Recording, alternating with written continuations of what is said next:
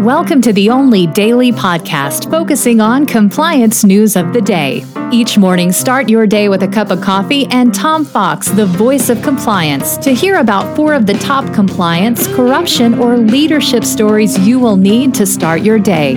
The Daily Compliance News is a production of the Compliance Podcast Network. First, a word from our sponsor, Ethico.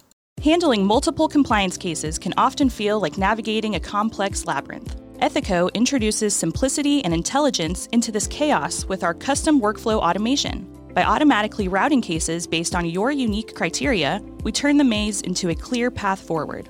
Envision a compliance process that's not just effective, but also intuitive and adaptable to your needs. It's time to redefine efficiency in your workplace.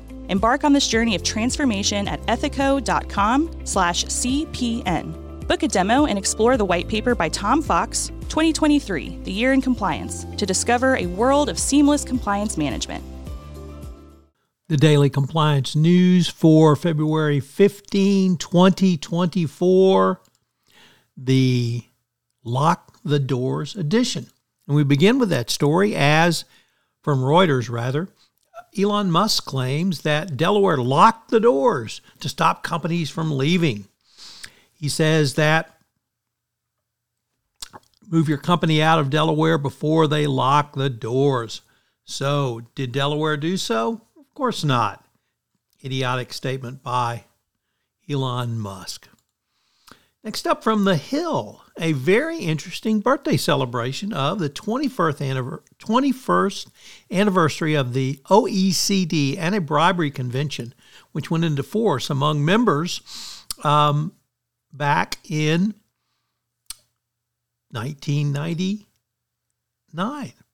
In short, bribery and corruption cost the world up to uh, $3 trillion annually, and the bribery and a bribery convention of 19 uh, 99 built on the work of the U.S. in enacting the uh, FCPA back in 1977. Officially called the Convention on Combating Bribery of Public of Foreign Public Officials and International Business Transactions, that's a mouthful. The OECD treaty required signatory companies to criminalize bribery of foreign officials. So uh, the treaty was signed in 1997 and became effective a couple of years later.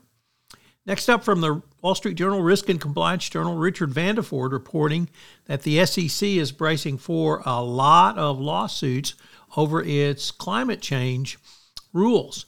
Um, SEC head Gary Gensler said they're expecting multiple lawsuits, uh, but added that the SEC is working to craft rules that will hold up to judicial scrutiny. The SEC, of course, has yet to release the final version, first proposed nearly two years ago. Where have you been, SEC? But they claim they're making progress.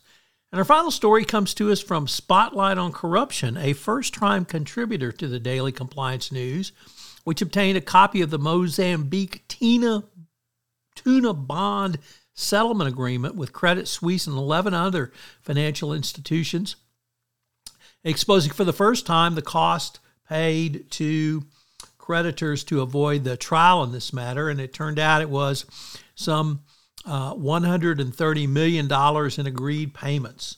So finally, we got some information on the settlement on the Mozambique tuna bond scandal of several years back. In the month of February, the Compliance Podcast Network is sponsored by Ethico. Are you struggling to close cases? Well, Ethico is here for you. Take advantage of their innovative approach to empathetic issue intake, streamline case management, and enterprise wide disclosures. Learn more about how you can crowdsource risk management at scale at ethico.com backslash CPN. The Daily Compliance News is a production of the Compliance Podcast Network and a proud member of C Suite Radio. Thanks so much for listening. I hope you'll join me again tomorrow.